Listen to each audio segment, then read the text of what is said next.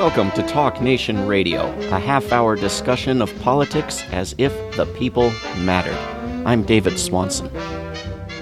It is my great pleasure to welcome back to Talk Nation Radio Chip Gibbons. Chip Gibbons is Policy and Legislative Counsel for Defending Rights and Dissent, as well as a journalist. His work has been featured in The Nation and Jacobin, and he is a contributing.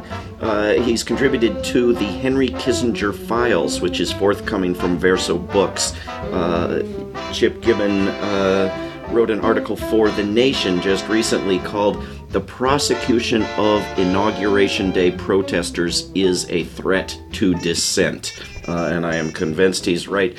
Uh, Chip, welcome back to Talk Nation Radio. Thank you for having me on again. It's always a pleasure.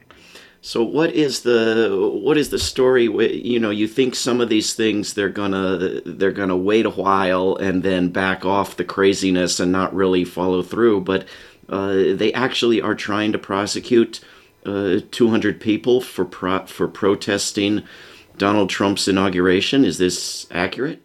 Yes. So I too thought early on they would back off the craziness as well. I mean, I was very shocked when they arrested 234 people in an incident of kettling. I mean, that used to happen more frequently in D.C. during the World Bank demonstration days, but the city got sued and they passed laws against kettling. So, I mean, it wasn't a total surprise. But then they turned around and indicted people with felony charges. And I'm like, well, that's not going to last. You can't charge 214 people with, with felonies from a protest. And then they got a superseding indictment and brought eight felony charges against 214 people. So they've just continued down this road. It's, it's really, really shocking. So I'll, I'll start from the beginning. I mean, on January 20th, as I think most people know, Donald Trump was inaugurated, and a lot of people don't like Donald Trump for a number of reasons. So there was protest during his inauguration. There was a number of events that day, one of which was an anti-capitalist, anti-fascist march. And during the anti-capitalist, anti-fascist march, police alleged that property damage took place. Uh, nonetheless, in spite of this allegation, instead of uh, taking actions against individuals whom they had, they, in theory, had probable cause to arrest for this property damage, they continued to follow the march for about 30 minutes before encircling it completely and engaging in what's called kettling.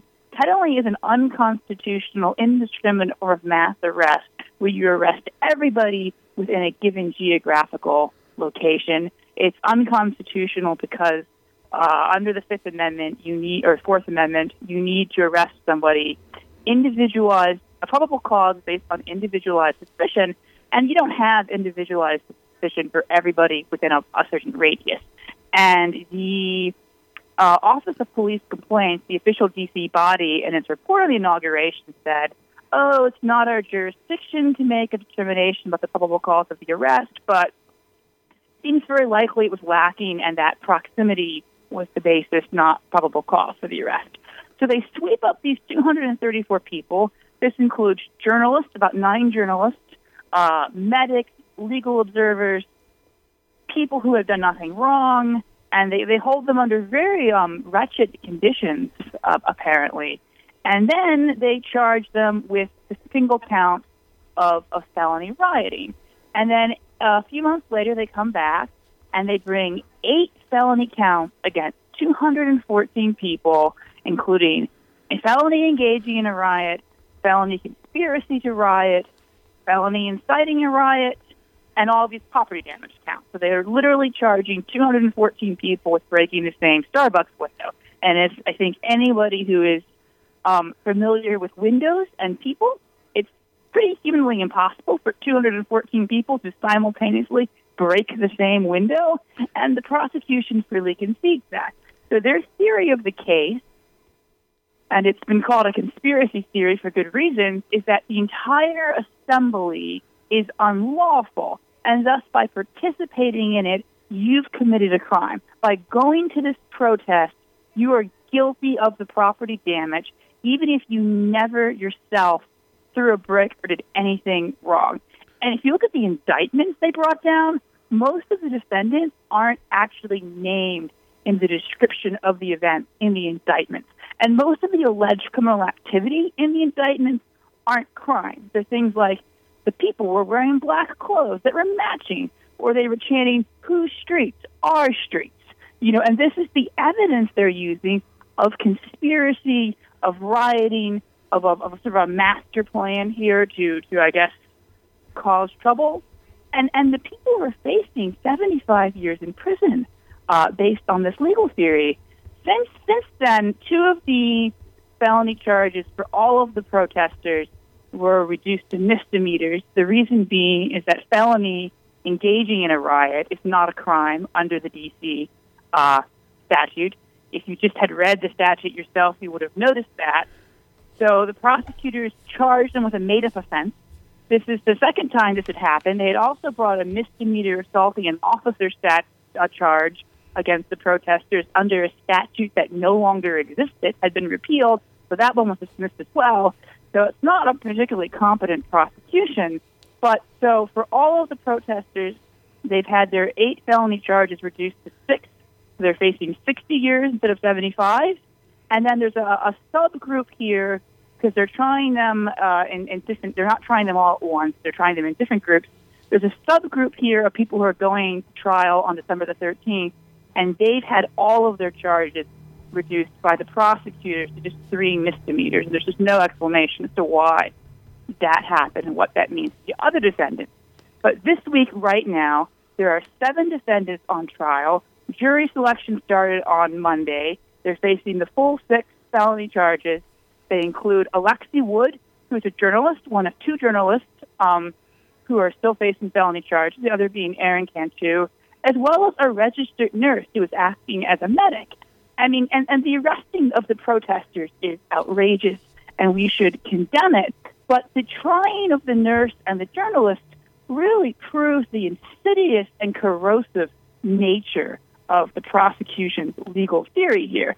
I mean, the journalists were just doing their job. They were covering the protest and the types of things that the prosecutors alleged they did. Uh, they claimed the one journalist was wearing black. I guess, you know, never wear black is, I think, a takeaway here. Um, and he was moving in proximity with the march. They also got some evidence from the right wing group Project Veritas. I, I'll talk more about that in a minute. But so basically, by being a journalist and by being there, you know, you're guilty. So that's criminalizing journalism as well. Uh, with one of the journalists, Alexei Wood, he was a live streamer, so his own video shows very clearly he didn't engage in property damage. But um, at one point, I think something is damaged, and he let out a uh, a whoa, a whoa noise, and and I think the prosecution is trying to argue that that whoa was, you know, um, encouraging or inciting of, of the violence as opposed to just sort of a natural reaction to a event occurring. So it's it's just an absolutely absurd prosecution. If it wasn't involving people going to jail for possibly 60 years, it would be laughable. But because it's so serious, it is a really, really disturbing and insidious prosecution. Chip Gibbons, it sounds like on the day Donald Trump came into office in Washington, D.C., a whole brand new bunch of uh, top officials of a police force uh, arrived with just his level of competence and just his political ideology. I mean, what is, who is behind this? What's the motivation? Why do this now, uh, or rather, you know, better part of a year ago now, uh, and not on other occasions? Who who who made this decision? That's a really interesting question, and I've I've pondered that myself. So DC, because it's not a state, it's sort of a um, almost colonial-like status within within the U.S. federal system. They don't have state prosecutors, so the DC prosecutors work for the Department of Justice. So it is the Department of Justice bringing these charges. So technically, they answer to Trump up the chain of command, but it's the local branch of the DOJ that does DC stuff. So it is, in fact, the Trump administration trying its own critics but how much sway would Trump have or does have over this? I don't know. Another really interesting thing, though, is this happened, as I mentioned, I think, a number of times back during the World Bank days. People were kettled, they were arrested. Uh, and one of the worst instances of mass arrest, where the city got sued for millions of dollars, uh, a police officer named Peter um, Newsham gave the arrest order, and he gave without warning or notice or anything like that, and he got sued over it. Peter Newsham was the acting police chief on January 20th, and he's now the Metropolitan Police Chief, in spite of the fact that he has a record of, you know, violating the rights of demonstrators. So that's a really interesting thing that this guy did this in 2002. Then he comes back, and it's all of a sudden, you know, these same types of abuses are happening again. So I think there's a lot of pieces to this puzzle. I mean, there's also just an increasingly hostile um, environment for dissent in this country. We've seen a number of states uh, try to pass anti-protest bills, doing everything from you know immunizing people who run over protesters with their cars to trying to impose criminal and civil liability on entire groups of protesters for the actions of a few. Arizona actually considered a bill that did not pass that would have allowed protest organizers to be tried under the RICO Act, you know, uh, racketeering charges, what's supposed to be used against organized crime and the mob for the actions of individuals at their protests who would commit acts of vandalism. So if you organized a protest, you announced it publicly on, on Facebook as, as you announce things, and a stranger shows up and then breaks a window, you're now facing the same types of charges as, as the mafia would, would face, although that was not passed. But I think the thing about that is the logic is so similar. It's about attempting to impose collective liability on people who protest. And the impact of that, of course, is going to be a chilling effect. If I think if I go to a protest and somebody I don't know throws a brick, I'm going to go to jail for six decades. I might just stay home. I might say the risk isn't worth it. I might I might decide to stay home that day. And and you know, I think prosecutors know that. I think lawmakers know that, and I think I think that's what they want. And this uh, particular prosecution has gone beyond just these 200 some people uh, in the sense that the prosecutors have sought information on anybody who signed up on a website about the protest or even liked the protest on a Facebook page and, and so forth. Isn't isn't that part of the, the problem here? One of the most fascinating things about this entire case, entire series of events. It's just one abuse has spawned other abuses. It's just been like an entirely out of control process. So you start with this illegal, unconstitutional mass arrest, then you get this crazy legal theory about felony liability, and then in order to prove it, the Department of Justice is attempting to ex- or attempted to execute and did these warrants against DreamHost, which hosted the DisruptJ20.org website, as well as Facebook accounts for Disrupt J20 and three organizers who were never charged with a crime.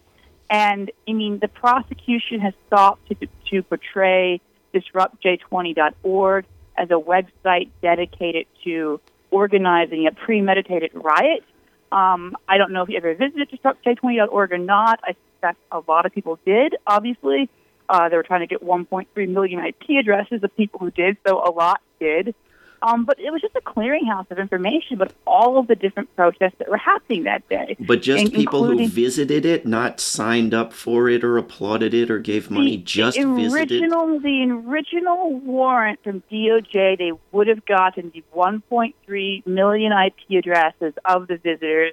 After public outrage, they dropped that demand.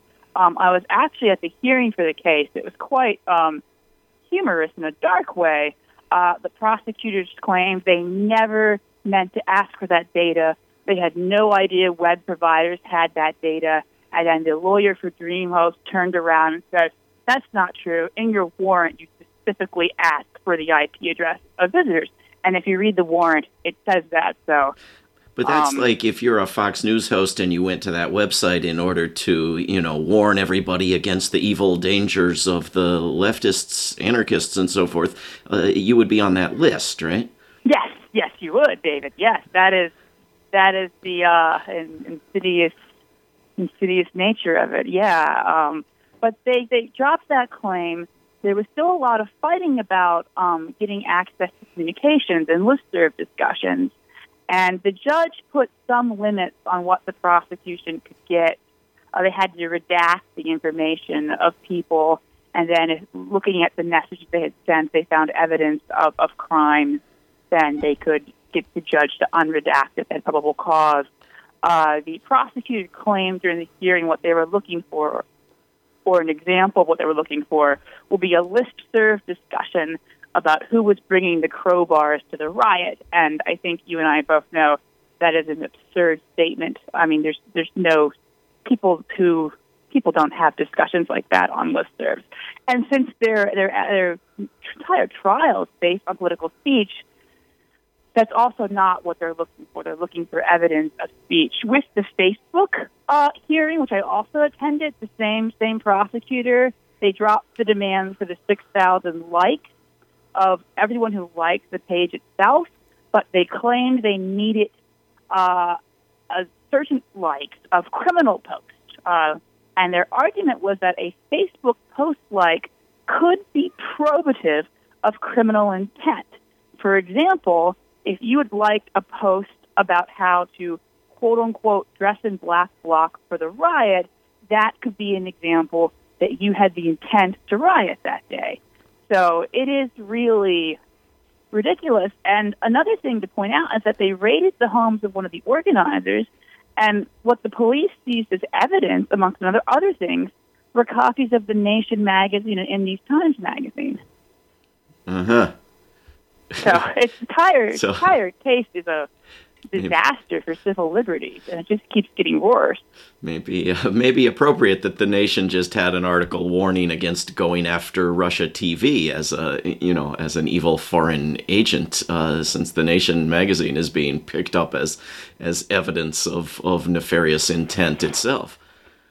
Yeah, the, well, the Nation published my article on on J20, and they they did publish two really good articles on RT this week, both one by Katrina vanden Heuvel and Aaron Mate. And if you didn't read them, I, I highly recommend you do.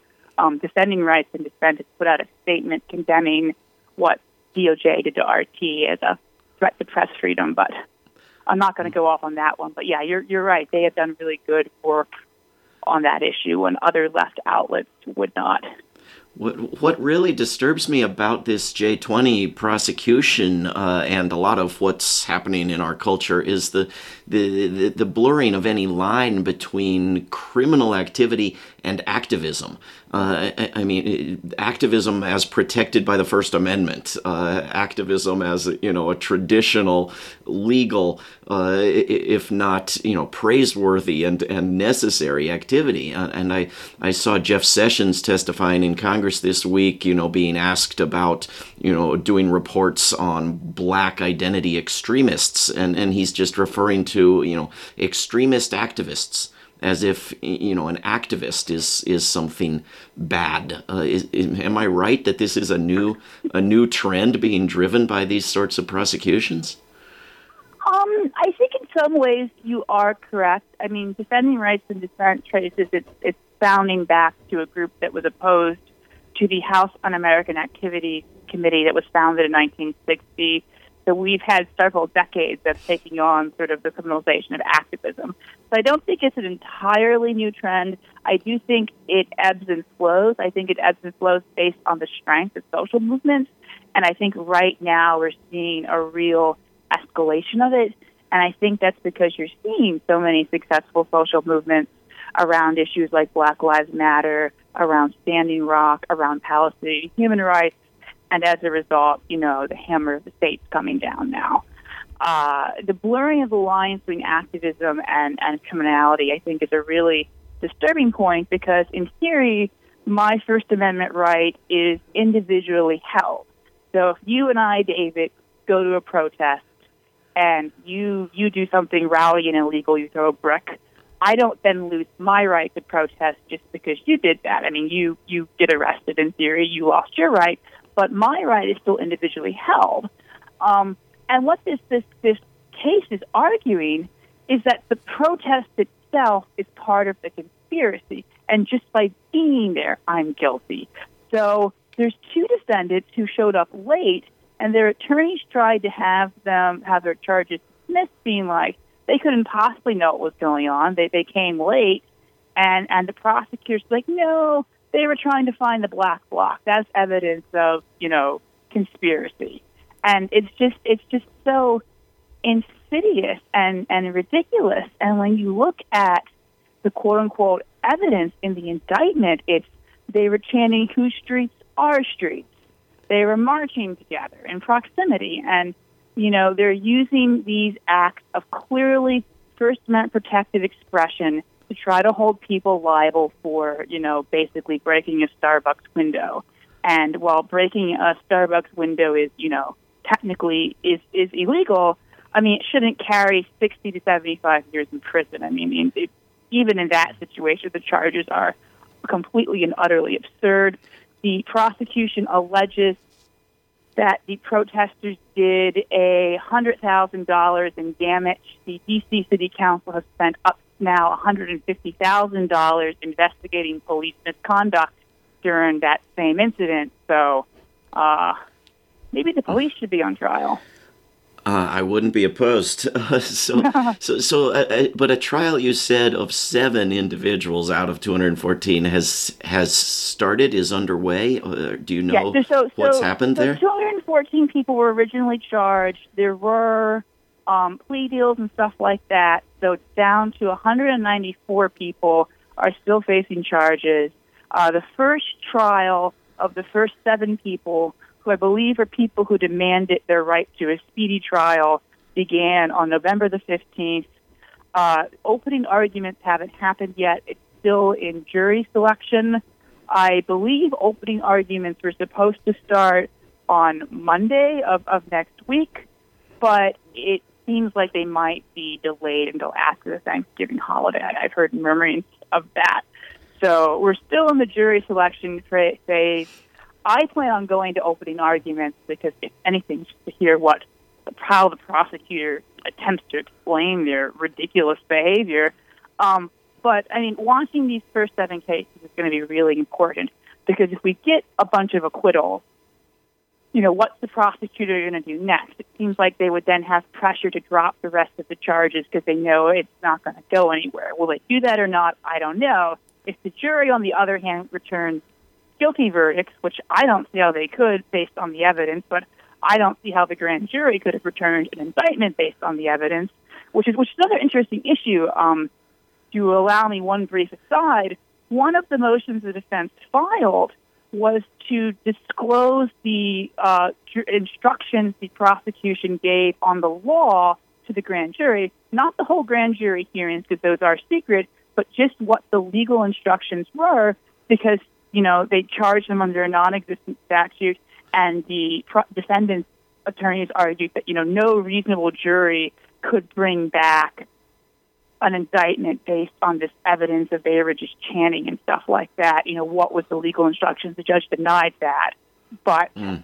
um, so if the jury comes back with with guilty verdicts, though, that's going to bode potentially really bad for the rest of the rest of the trials, and the prosecution will not have an incentive to drop drop the cases. And and this is a, a DC jury we're talking about, right?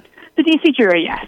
Um, Chip Gibbons, we have just a, a few minutes left. Um, I, I, know that uh, RootsAction.org, where I work, uh, has signed on to a letter. Um, what's, uh, among other things, what's happening with that, and what else can people do to to get involved if they're concerned about this and want to have an impact?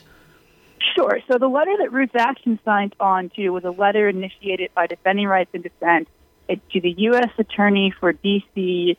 It's specifically calling for the charges against Aaron Cantu and Alexei Wood to be dropped. Um, it's about the specific concerns with press freedom and how bringing felony charges against journalism, a journalist for covering protest endangers press freedom.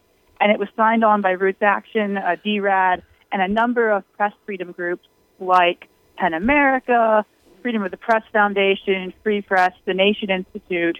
So that letter specifically focused on the two journalists and defending press freedom. In addition to that, uh, Defending Rights and Dissent is doing a petition drive to the same prosecutor to get all of the charges dropped. Uh, Demand Progress and Free Press are participating in it. some other groups might as well. And we plan on dropping those charges off sometime, and uh, not charges off, ugh, dropping those petitions off to drop the charges sometime in, in the near future. So if you want to sign one of those, go to rightsanddissent.com and, and do so. Um, and I would say just stay vigilant and, and just, just watch the proceedings as they go along. And you can also donate to uh, DC Legal Posse or any of the, the um, legal defense funds because many of the defendants are from, you know, out of town and it's hard for them to get here and legal costs are expensive. Yeah. Um, actually, I have about two minutes left. Uh, another aspect of what I see as a as a trend here, although obviously not brand new in in world history, uh, is that these police are increasingly dressed like they're in the military and talking like they're in the military and trained by U.S. military and Israeli military and so forth. Uh, how does that relate to this this habit of not treating people as individuals but treating them as as a group? Because a military doesn't, you know, blow up individuals. I mean, that's, that's a really valid point. I mean, a local law enforcement, in theory, they purport they're there to protect and serve the community. Uh, whether or not that's what they do, or whether or not that's what they really are aiming to do, is a different story. But in, in theory, that's what they're doing um, you know, militaries invade and occupy and, and fight wars. So if they're embracing this this this military aspect, then they're they're fighting a war. They're waging a war against the community they're supposed to be protecting, and that, you know, that would you know contribute to the you know get everyone type mentality.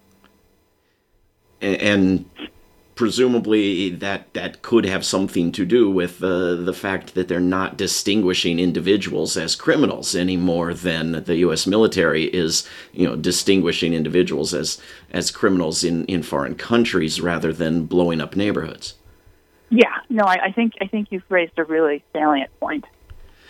Um, it, it's uh, it's an incredible uh, story. I'm glad you're staying on top of it and writing about it. I'm glad the Nation uh, is publishing about it. Uh, Chip Gibbons' article in the Nation is called "The Prosecution of Inauguration Day Protesters is a Threat to Dissent."